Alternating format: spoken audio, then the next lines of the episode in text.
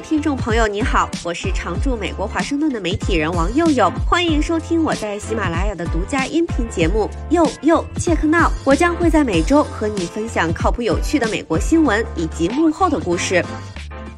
大家好，我是王佑佑。最近美国通胀居高不下，美联储一再暴力加息，搞得美国上下从经济学家、政客、华尔街银行家到普通老百姓都在讨论美国经济是不是要衰退了。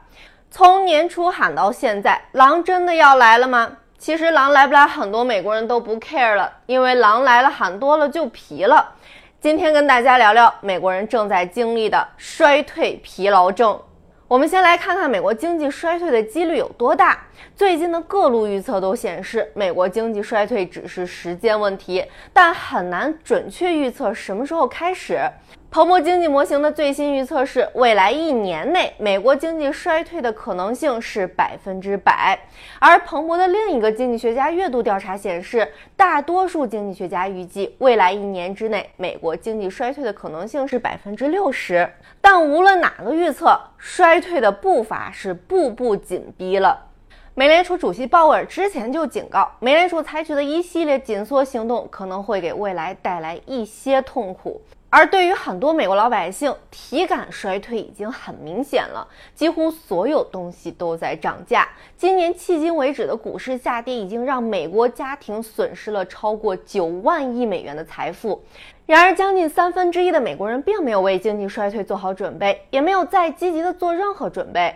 超过四成的美国人根本没在准备，因为这两年的黑天鹅事件实在是太多了，对美国人金融安全的打击一个接一个。先是新冠疫情造成的经济衰退，然后是四十年来的高通胀，现在又是再次衰退的风险越来越大，搞得很多美国人已经精疲力尽，陷入了衰退疲劳症。在这种情况下，很多人发现自己很难在又一场衰退逼近之际打起精神、头脑清醒的做准备。死猪不怕开水烫了，经济行为学家就解释说，这不是大家的错，而是人对加在身上的巨大压力的一个很正常的反应。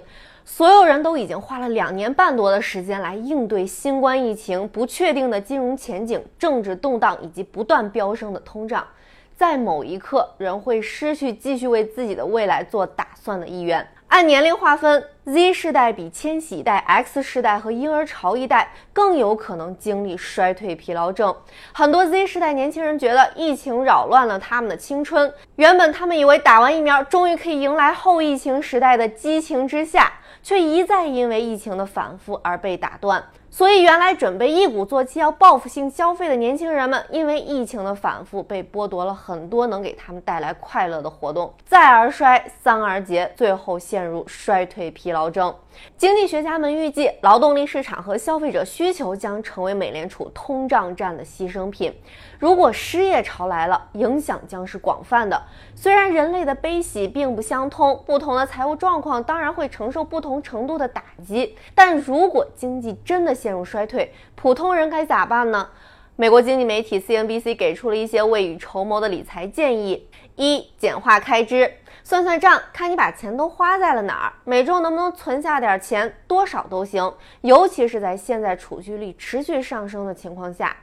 二，搞个玩耍基金，经济衰退或者对衰退的恐惧都会影响你的心理健康，尤其是当你必须在喜欢的事上砍开支的时候，那搞个玩耍基金，花在一些给你带来最大满足感的事上，保持对生活的热情。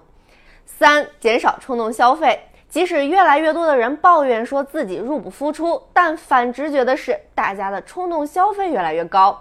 最近一项调查发现，在美国，消费者平均每个月的冲动消费是三百一十四美元，比去年涨了百分之十五。这个刚到货的外套是不是要退掉呢？四，考虑换工作。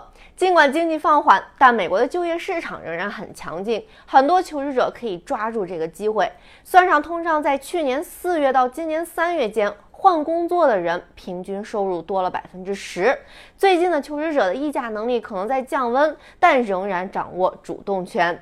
五、持续投资。虽然今年以来的美国股市跳水会让很多投资者望而却步，但跟去年创纪录的高点相比，很多股票跌到了骨折价，市场低迷可能是入场的好机会。六、寻找额外的收入来源。开源节流，开源节流，不只是要节流，开源也很重要。找找看有什么办法让自己的兴趣爱好变现。美国现在有两个挺火的在家赚钱的副业，帮别人写简历，还有录音转文字。可这现在人工智能不就能干了吗？还有就是在各种 APP 上卖闲置的衣服和家具。七，改变心态，不要老想着现在想买啥，想想长期目标是什么，买房还是提前退休。当然，如果长期目标是及时行乐也行。无论啥办法，活下来，好好活着就行。如果经济学家和经济模型都预测错了，衰退没有发生，美国消费者其实也已经不得不在飙升的通胀面前苦苦挣扎了。将近四分之一的美国家庭没有应急储蓄，将近一半的美国人说自己债务缠身。其实不只是美国人，这几年全世界很多人都被疫情、战争等等各种黑天鹅打乱了短期计划，甚至改变了人生轨迹。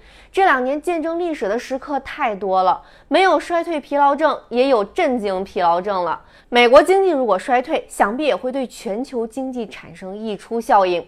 普通人在哪儿都不容易，大家有什么应对危机的好法子？尤其是经历过零八年全球金融危机的朋友，有什么生存之道或者是血泪教训？欢迎留言分享。